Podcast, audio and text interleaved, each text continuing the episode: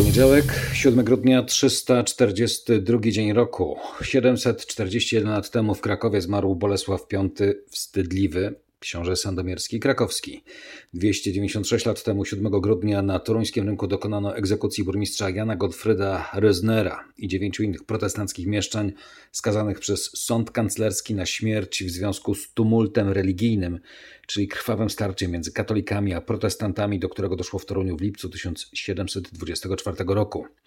W Krakowie 66 lat temu urodził się Zdzisław Kapka, piłkarz, srebrny medalista mundialu w 1974 roku. Panie Zdzisławie, wszystkiego najlepszego. 50 lat temu w Warszawie kanclerz Willy Brandt i premier Józef Cyrankiewicz podpisali układ o normalizacji stosunków między RFN a Polską Rzeczpospolitą Ludową. W podsumowaniu dnia w RMFFM aktualne fakty, europejski, a w zasadzie polsko-węgierski spór o unijny budżet – Eliminacje do mundialu, jak i przed nami za dwa lata. Toruń obiecuje też powróci za sprawą ojca dyrektora i urodzin jego radia. Stałem też wiadomość dzisiaj w czasie mszy świętej od księdza biskupa Edwarda Janiaka. To jest współczesny męczennik mediów. Media to zrobiły. Tyle. Ojciec Tadeusz, Tomasz Stańszewski. Zapraszam. To jest podsumowanie dnia w RMF FM. Zaczynamy od koronawirusa. Niecałe 4,5 tysiąca nowych zakażeń i 92 ofiary potwierdziło dziś Ministerstwo Zdrowia. Pewnie byśmy się ucieszyli, gdyby to były liczby poparte wysoką liczbą testów. W podsumowaniu dnia Michał Dobrołowicz, e, Michale, to jest, podkreślmy, najniższy dobowy przyrost liczby infekcji od dwóch miesięcy. Po raz ostatni nieco ponad 4 tysiące przypadków służby sanitarne wykryły dokładnie 8 tygodni temu, 12 października. To też był poniedziałek. Pamiętajmy, że po weekendzie nowych zakażeń zwykle jest mniej. Lekarze wystawiają mniej zleceń na badania, a laboratoria w związku z tym wykonują mniej testów. Ostatniej doby badań było nieco ponad 20 tysięcy, czyli też najmniej od wielu dni. 20 205 testów, w tym 3654 testy antygenowe. Michale, gdzie wykryto najwięcej nowych przypadków? Najwięcej infekcji, podobnie jak w całym ostatnim tygodniu, jest na Mazowszu i w Wielkopolsce, za to najmniej w województwie świętokrzyskim. Tam, i to też sytuacja, jakiej od wielu tygodni nie było, liczba nowych infekcji jest tylko dwucyfrowa. Odnotowano 69 kolejnych zakażeń. Dla porównania, Niemcy mają dziś 12 332 nowe zakażenia, 147 zgonów. Tak informację przekazał Instytut Chorób Zakaźnych imienia Roberta Kocha. Częściowy lockdown zostaje utrzymany w Niemczech do 10 stycznia. Zamknięte są restauracje, muzea, teatry czy obiekty rekreacyjne, bo liczba nowych zakażeń koronawirusem wciąż jest według Niemców zbyt wysoka.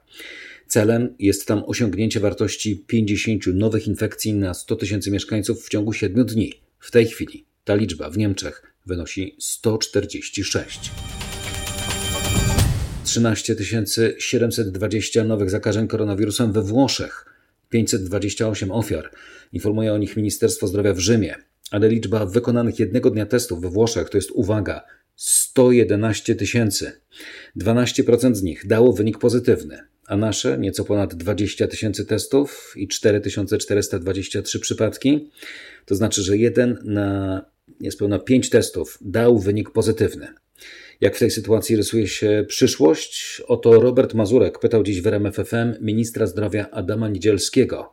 Zatem, czy po feriach, tych skróconych w jednym, dwutygodniowym terminie, po nowym roku, dzieci wrócą do szkoły? 18 stycznia to poniedziałek, czyli 18, 18 stycznia, jeżeli nic złego się nie stanie, dzieci z najmłodszych klas wracają do szkoły, tak?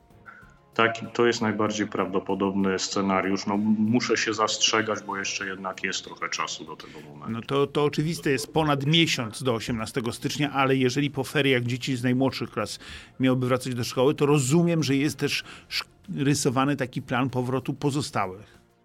Tak, tak, ale tak jak cały czas powtarzam, on zależy od tego, w jakim miejscu rozwoju pandemii będziemy, ile będzie tych dziennych zachorowań. Ja oczywiście bardzo nie lubię tworzyć tutaj prognoz, bo e, one niestety, tak jak cała pandemia, e, lubi nas zaskakiwać, ale wydaje się, że w okolicach połowy stycznia będziemy mieli takie e, warianty, takie e, scenariusze, jeżeli oczywiście w ferie nic się nie stanie, że dzieci no, na 90% wrócą do szkoły. Dzieci wracają do szkół po feriach. To jest bardzo dobra wiadomość, ale ja muszę spytać w takim razie o same ferie. E, branże hotelarskie no, robią wszystko, by jednak namówić rząd, by otworzył hotele, bo tak naprawdę od tego zależy, czy, czy będą ferie. Same stoki narciarskie to jednak nie wszystko. Nie wszyscy mieszkają na tyle blisko, by pojechać sobie na narty. E, trzy organizacje hotelarskie zaapelowały do premiera, mówiąc, że branża, cytuję, branża turystyczna jest w dramatycznej sytuacji. Zamknięcie sezonu zimowego wprowadza panikę na rynku. Czy pan minister będzie w tej sprawie nieugięty? Ja będę w tej sprawie nieugięty, bo zdecydowanie najważniejszym celem jest to, żeby przywracać normalność nie tylko w okresie ferii. Nie chciałbym, żeby przywracanie normalności w czasie ferii odbiło się za chwilę E, czkawką, jeśli można tak trywialnie powiedzieć, e, i nie będziemy mogli puścić dzieci do szkoły, bo będziemy mieli przyspieszenie pandemii. Wolałbym, żeby tą pierwszą decyzją która będzie no, właśnie oznaczała powrót do normalności, to był powrót dzieci do szkoły, przynajmniej z tych klas najmłodszych. I, i w tym sensie uważam, że ferie powinniśmy potraktować jako taki e, ostatni akt odpowiedzialności przed szczepieniami, kiedy naprawdę ta czyli dyscyplina społeczna czyli panie ministrze, to powiedzmy sobie wyraźnie, żadnych masowych e, zabaw w czasie Sylwestra. A, e, absolutnie i w czasie ferii zamknięte hotele. To oznacza, że wtedy jest szansa, że dzieci wrócą do szkoły po feriach, tak?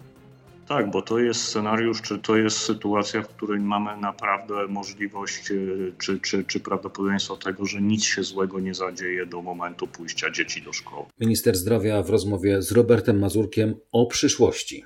A propos tej najbliższej, Jutro ma być gotowa rządowa strategia szczepień na COVID-19, tak przynajmniej zapowiada profesor Andrzej Horban, główny doradca premiera do spraw koronawirusa. Natomiast y, późna jesień przyszłego roku to będzie pierwszy moment, kiedy odczuwalne mogą być efekty przyjęcia szczepień przez Polaków. Dopiero wtedy, być może, uda się zaszczepić 60% społeczeństwa. Tak prognozuje ekspert do spraw pandemii Naczelnej Rady Lekarskiej dr Paweł Grzesiowski, z którym rozmawiał reporter RMFFM Mariusz Piekarski. Doktor Paweł Grzesiowski, ekspert Naczelnej Rady Lekarskiej jest naszym gościem. Witam serdecznie panie doktorze. E, witam pana redaktora, witam państwa. Panie doktorze, dlaczego napisał pan, że wymóg 180 szczepień w ciągu tygodnia, wymóg stawiany przez NFZ i Ministerstwo Zdrowia dla ośrodków, które chcą e, robić szczepienia, szczepić Polaków przeciwko koronawirusowi, to jest wymóg absurdalny? E, odpowiedź na to pytanie jest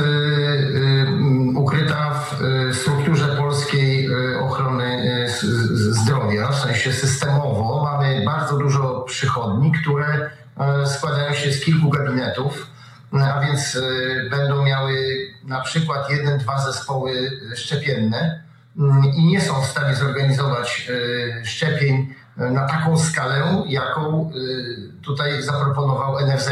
Czyli nie, nie, nie, jesteśmy w stanie y, spowodować, aby jeden zespół codziennie szczepił 35 pacjentów i jeszcze oprócz tego miał szczepienia wyjazdowe i jeszcze oprócz tego realizował normalne swoje zadania w medycyny rodzinnej. Także tego rodzaju wymogi eliminują większość y, y, placówek medycznych w Polsce przerzucając jakby te szczepienia wyłącznie na duże miasta, duże ośrodki, duże placówki, e, które będą e, w stanie sprostać tym wymaganiom, co oznacza, że pacjenci będą musieli na przykład jechać na szczepienie 50 km, a nie iść do swojego ośrodka zdrowia, który mają mm, w tej samej wsi czy w tym samym miasteczku.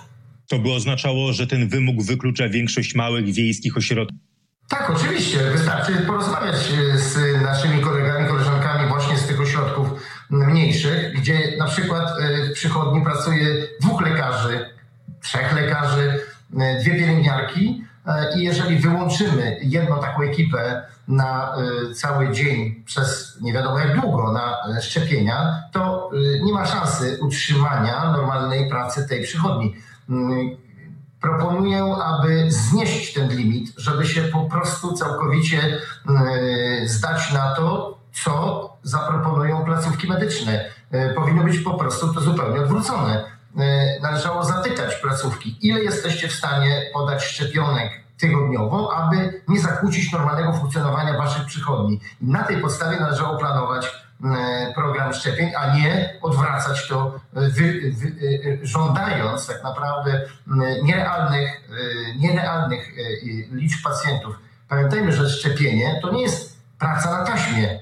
To nie jest tak, że my możemy przyspieszyć albo zwolnić tak, jak nam się podoba. Jeżeli będziemy mieli pacjentów w wieku senioralnym, to czasami taka wizyta trwa 20 minut, zanim się zorientujemy, jakie choroby przewlekłe ten e, pacjent ma, co trzeba uwzględnić w kwalifikacji do szczepienia, a więc tu nie można nikogo popędzać, tworząc jakiś e, taki e, no, reżim ilościowy i to jeszcze praktycznie na akord. Nie da się szczepić na akord.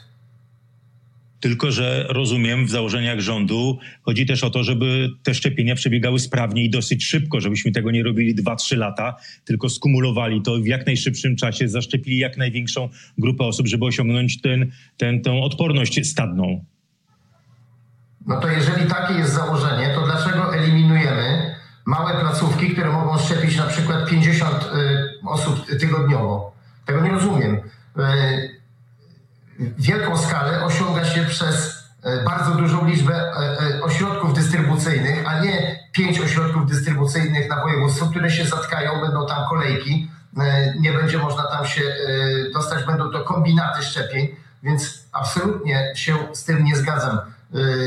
Przecież każde prawo handlowe, jeżeli byśmy je tu wykorzystali, mówi o tym, że im więcej jest punktów dystrybucyjnych, tym jest większy zasięg i większy dostęp dlaczego nie mamy e, pięciu sklepów e, znanych firm w największych miastach, tylko mamy filię tych sklepów w każdym najmniejszym miasteczku. Przecież to o to chodzi, żebyśmy byli jak najbliżej pacjenta i na dodatek my tych pacjentów wtedy możemy szybciej obsługiwać, ponieważ my ich znamy. Więc jeżeli ja mam przychodnie w małej gminie, gdzie znam wszystkich swoich pacjentów od lat, to przecież będzie mi łatwiej zakwalifikować ich do szczepienia, niż jeśli ci pacjenci pojadą do odległego o 30 czy 40 kilometrów miasteczka, gdzie zorganizowany będzie jeden punkt szczepień na powiat. Przecież to jest oczywiste. Widzi Pan jeszcze jakieś mankamenty tego wielkiego planu szczepień narodowych przeciwko koronawirusowi? Mm, tak, y, mamy y, sporo niejasności w, ty, w tym ogłoszeniu. Oprócz tej normy 180 y, szczepień na tydzień, pojawiają się również wątpliwości co do personelu medycznego, dlatego że mm, nie jest to jasno powiedziane, ale kwalifikacje tego personelu przecież mamy określone w tej chwili w przepisach i kwalifikować do szczepień może dosyć wąska grupa lekarzy, która mm, musi mieć określone kwalifikacje. E, podobnie sytuacja jest z pielęgniarkami, więc znów nie ma pytania, czy macie personel, który jest przeszkolony, tylko jest e, e, i taki mętny zapis, że inne osoby, które spełniają kryteria. My nie mamy innych osób. Mamy lekarzy, felczerów, pielęgniarki i położne i, w tym i higienistki szkolne. I w tym zakresie możemy się poruszać. Kolejną sprawą jest pominięcie w tym, w tym ogłoszeniu E, pracowników ochrony zdrowia, nie wiadomo, kto ich będzie szczepił. Jak również e, e, pacjentów przebywających w szpitalach i w, w ośrodkach typu ZOL czy ZPO, czyli zakłady opiekuńczo-lecznicze czy pielęgnacyjno-opiekuńcze. Kto ich będzie szczepił? Jak to będzie wyglądało? Mm, jest to całkowicie wyjęte z tego ogłoszenia, a przecież te osoby mają być szczepione w pierwszej kolejności. To nie jest takie proste, żeby zaszczepić pół miliona pracowników ochrony zdrowia. Kto to wykona? Przecież nie będziemy się szczepić wzajemnie y, jeden drugiego w gabinecie lekarskim. To musi być zorganizowana akcja, bo pamiętajmy, że szczepionki wymagają określonych warunków przechowywania i transportu. I to nie jest tak jak ze szczepionką przeciw grypie, która może sobie leżeć dwa tygodnie w lodówce, zanim my ją y, podamy wszystkim y, chętnym. To jest Terminowe działanie, szczepionki mogą być maksimum 5 dni poza lodówką, przynajmniej jeśli chodzi o firmę Pfizer i to musi być bardzo ściśle zaplanowana akcja. Także mm, tutaj mamy spory chaos. Ja już pomijam jakieś detale, które dotyczą wyposażenia tych punktów szczepień i całkowitego braku mm, procedur dotyczących kwalifikacji i dyskwalifikacji. Przecież my nie możemy kwalifikować wszystkich do szczepień. Musimy mieć jasno określone również zasady kwalifikacji. Także ogłoszenie to nie zawiera wielu elementów, które są niezbędne do przeprowadzenia tego, mm, tego działania. Profesor Horban e, na ostatniej konferencji mówił, że właściwie jedynym warunkiem dyskwalifikującym jest e, e, aktualna infekcja z wysoką gorączką. Pan się z tym zgadza, że to jest właściwie jedyne kryterium, które będzie dyskwalifikować do zaszczepienia? Nie, to jest absolutnie nieprawda i przykro, że y, mój kolega po fachu wypowiada tak y, y, niestety niezgodne z aktualną wiedzą medyczną opinie. Przeciwwskazaniem do szczepienia jest również chociażby ciąża i chociażby stan immunosupresji, czyli stan obniżonej odporności wynikający na przykład z przyjmowania leków hamujących tę odporność albo z choroby nowotworowej czy innych stanów zdrowia. Także e, jest to jasno określone również w dokumentacji szczepionki. Co prawda ta dokumentacja jeszcze nie jest w języku polskim i nie jest jeszcze zatwierdzona przez Unię Europejską, ale przecież mamy już dokumenty, które obowiązują w Wielkiej Brytanii i te dokumenty będą dokładnie takie same w Unii Europejskiej, a więc mamy wyraźnie e, tutaj e, wskazane grupy, w których szczepienia są przeciwwskazane. I e, Oczywistym jest, że ostra infekcja to jest to pierwsze, najważniejsze przeciwwskazanie, ale tak jak powiedziałem, są też inne. Cała ta rozmowa bardzo aktualna jest na rmf24.pl i tutaj trzymając się faktów odnotujmy – Szwajcarski regulator rynku leków Swissmedic stwierdził dziś, że brak jest niezbędnych informacji do zatwierdzenia trzech różnych szczepionek przeciw COVID-19 zamówionych przez rząd Szwajcarii. Urząd do Spraw Rejestracji i Kontroli Leków z siedzibą w Bernie ocenił, że w dokumentacji szczepionek nadal brakuje ważnych danych dotyczących bezpieczeństwa, skuteczności i jakości i przekazał te wymagania producentom, czyli firmom Pfizer, BioNTech, AstraZeneca i Moderna. Jedną z informacji, której domaga się Swissmedic, są dane na temat wcześniej przebytych chorób u osób, które brały udział w badaniach. Szwajcarskie władze planują, przypominam, zaszczepić do lata 6 milionów osób, a to będzie oznaczać do 70 tysięcy szczepień w Szwajcarii dziennie. Unijny szczyt w sprawie budżetu już w czwartek. W ciszy gabinetów trwa poszukiwanie rozwiązań polityczno-finansowego pata. Polska podtrzymuje, że nie zgadza się na mechanizm warunkowości, tylko w przekazie dnia, bo w rzeczywistości rząd nie mówi w tej sprawie jednym głosem. Zatem o tym, co oficjalne i nieoficjalne teraz w podsumowaniu dnia w RMFFM Patryk Michalski. Stanowiska małych koalicjantów PiSu są skrajne. Otoczenie Zbigniewa Ziobry mówi weto albo śmierć, a współpracownicy Jarosława Gowina albo Unia, albo Kreml. Do porozumienia daleko jest więc nawet wewnątrz rządu, a unijni dyplomaci oczekują najpóźniej do jutra spójnego stanowiska całego gabinetu, żeby wiedzieć, czy jakiekolwiek pole do kompromisu jeszcze istnieje. Czy kraje poza Polską i Węgrami mają przejść do planu B i tworzyć własny, pokowidowy fundusz odbudowy. Współpracownicy Szefa rządu podtrzymują stanowisko, że mechanizm warunkowości jest niezgodny z unijnymi traktatami. Wieczorem premier Mateusz Morawiecki po raz kolejny rozmawiał z premierem Węgier Viktorem Orbanem, ale tutaj nic się nie zmieniło. Aktualne są słowa z zeszłego tygodnia. Ta możliwość użycia weta jest przez nas e, traktowana jako coś bardzo, bardzo poważnego i najprawdopodobniej koniecznego, o ile nie, dos- nie zostanie zmienione e, to co do tej pory zostało wypracowane, ponieważ to nie jest możliwe dla, do zaakceptowania, przynajmniej dla Polski, ale w deklaracji, którą podpisaliśmy z e, Wiktorem, jest chyba jasne, że nie jest to e, możliwe do zaakceptowania dla naszych krajów.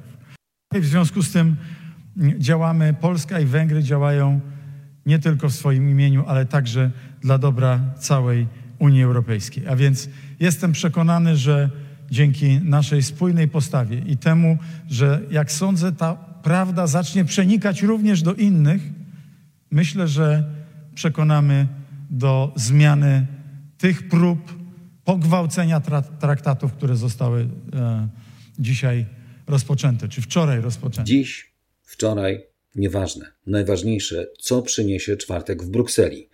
Co w tej chwili leży na negocjacyjnym stole, Czego oczekuje niemiecka prezydencja w Unii? O tym teraz nasza unijna korespondentka Katarzyna Szymańska-Borgino. Na stole leży przede wszystkim mechanizm pieniądze za praworządność, z którego kraje Unii nie chcą zrezygnować. Gotowe są natomiast opatrzyć go deklaracją wyjaśniającą, że nie będzie stosowany arbitralnie i że nie narusza traktatowych kompetencji państw członkowskich, innymi słowy, że nie wprowadza tylnymi drzwiami migrantów czy małżeństw homoseksualnych.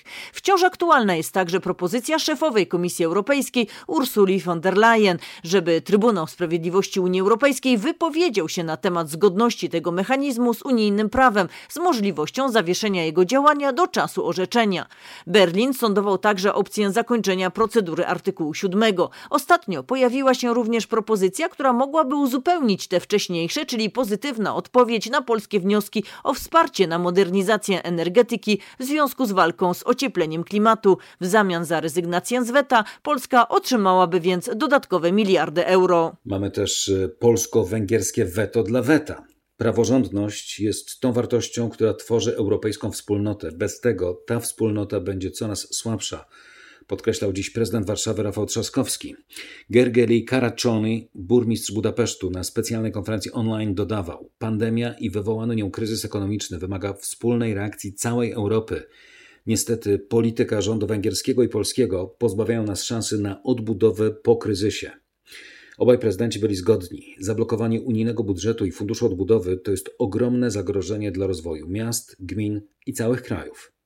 We wspólnym liście protestacyjnym podpisanym przez prezydentów, burmistrzów i wójtów z Polski i Węgier, ale nie tylko z tych krajów, samorządowcy wzywają polski i węgierski rząd do odpowiedzialności ale proponują też, by w razie czego samorządy mogły otrzymywać pieniądze unijne bezpośrednio, by w ten sposób móc realizować zaplanowane inwestycje. Fundusz Odbudowy i unijny budżet na lata 2021-2027 to przypominam bilion 800 miliardów euro w grze.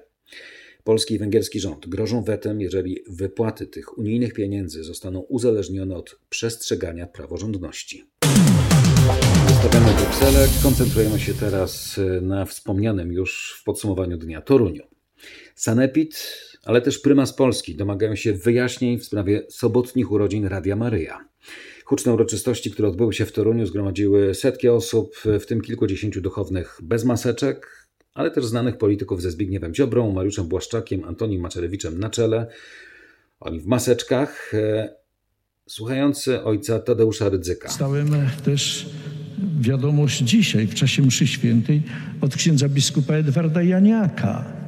To jest współczesny męczennik mediów. Media to zrobiły. Media to zrobiły i media tak robią. I nie dajmy się katolicy, że na księdza jakiegoś zaczną warczyć, jakieś filmidło zrobią i wszyscy się trzęsą potem. Udowodnij, udowodnij, a nie mam udowadniać, że nie jestem wielbłądem udowodnij mi winę. A teraz wszystko się pokręciło i my się trzęsiemy. I myślę, że w Kościele powinniśmy się nie bać i upominać się o sprawiedliwość.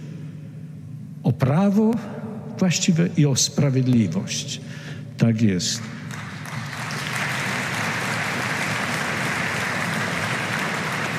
Bo nam tak pozabijają. Co porządniejszy Polak, to biją w niego. Już się trzęsą albo co porządniejszy katolik, ksiądz, zaraz walić w niego. A katolicy niemądrzy i słabi powtarzają. Będą za to odpowiedzialni, za to kamienowanie słowami. A teraz zwłaszcza te filmy, te filmidła, jeszcze nazywają to niektórzy dokument. To jest manipulacja, bo to nie jest żaden dokument. To jest oszczerstwo, dopóki mi nie udowodnią. Zobaczcie, ile, ile nam ile na mnie piszą i mówią. Panie ministrze sprawiedliwości, gdybym był winny, to powinniście mnie zamknąć. Bym już siedział. Według tego, co oni mówią. Dlatego zwróćmy uwagę na to, co mówią i nie dajmy się. Nie dajmy się i w kościele się nie dajmy. Księża się nie To, że ksiądz zgrzeszył, no zgrzeszył. No a kto? A kto nie ma pokus? Niech się pokaże. Jedna jest tylko Maryja. Tyle ojciec Tadeusz. Minister Zbigniew Ziobro słuchał tych słów, nie reagował. Grzegorz Folek teraz w podsumowaniu dnia. Grzegorzu, jakich wyjaśnień domagają się Sanepid i Prymas Polski? Sanepid chce dowiedzieć się od organizatorów, czy i jak były przestrzegane przepisy epidemiczne. Arcybiskup Wojciech Polak, a jednocześnie delegat Episkopatu do spraw ochrony dzieci i młodzieży, chce wyjaśnić sprawie słów dyrektora Radia Maryja. Te słowa są krzywdzące dla ofiar i dla Kościoła, mówi dyrektor biura ksiądz Piotr Studnicki. Bardzo smuci, przeraża brak perspektywy osób pokrzywdzonych wykorzystaniem seksualnym, a wręcz bagatelizowanie tego rodzaju przestępstw i grzechów.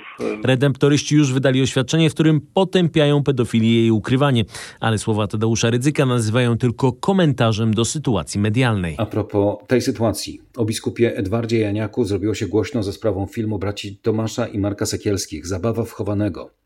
Dokument przedstawia historię trzech mężczyzn, którzy w dzieciństwie byli molestowani przez księdza Arkadiusza H. W filmie ukazano, jak biskup kaliski Edward Janiak miał kryć przestępstwa seksualne podległych mu księży. Po emisji filmu, która miała miejsce w maju, specjalne oświadczenie wydał delegat Konferencji Episkopatu Polski do spraw ochrony dzieci i młodzieży arcybiskup Wojciech Polak. Przesłał też zawiadomienie w sprawie ówczesnego biskupa kaliskiego do nuncjatury apostolskiej. W czerwcu to papież Franciszek zawiesił hierarchę, a w październiku przyjął jego rezygnację. Papież, głowa Kościoła katolickiego, nie media, o których mówił ojciec dyrektor. RMFFM. Takie są fakty. Piłkarska reprezentacja Polski zagra z Anglią, Węgrami, Albanią, Andorą i San Marino w grupie pierwszej eliminacji Mistrzostw Świata 2022.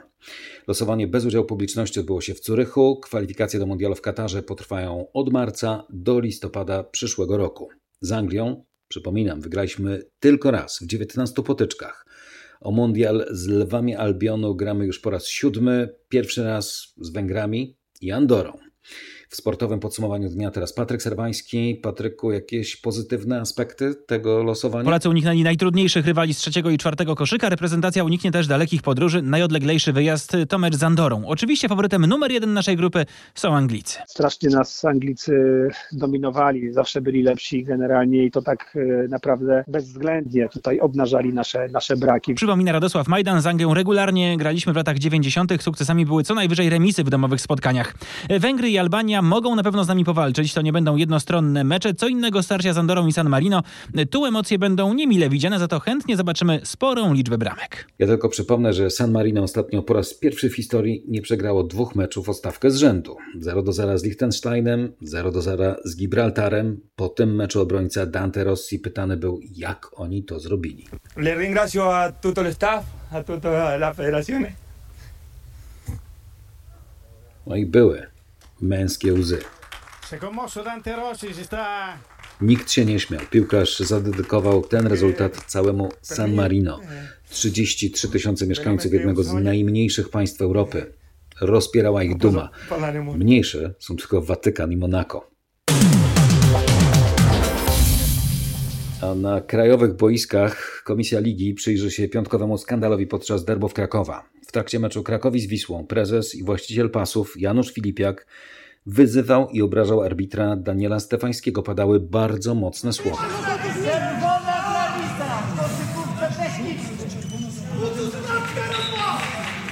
Zmiana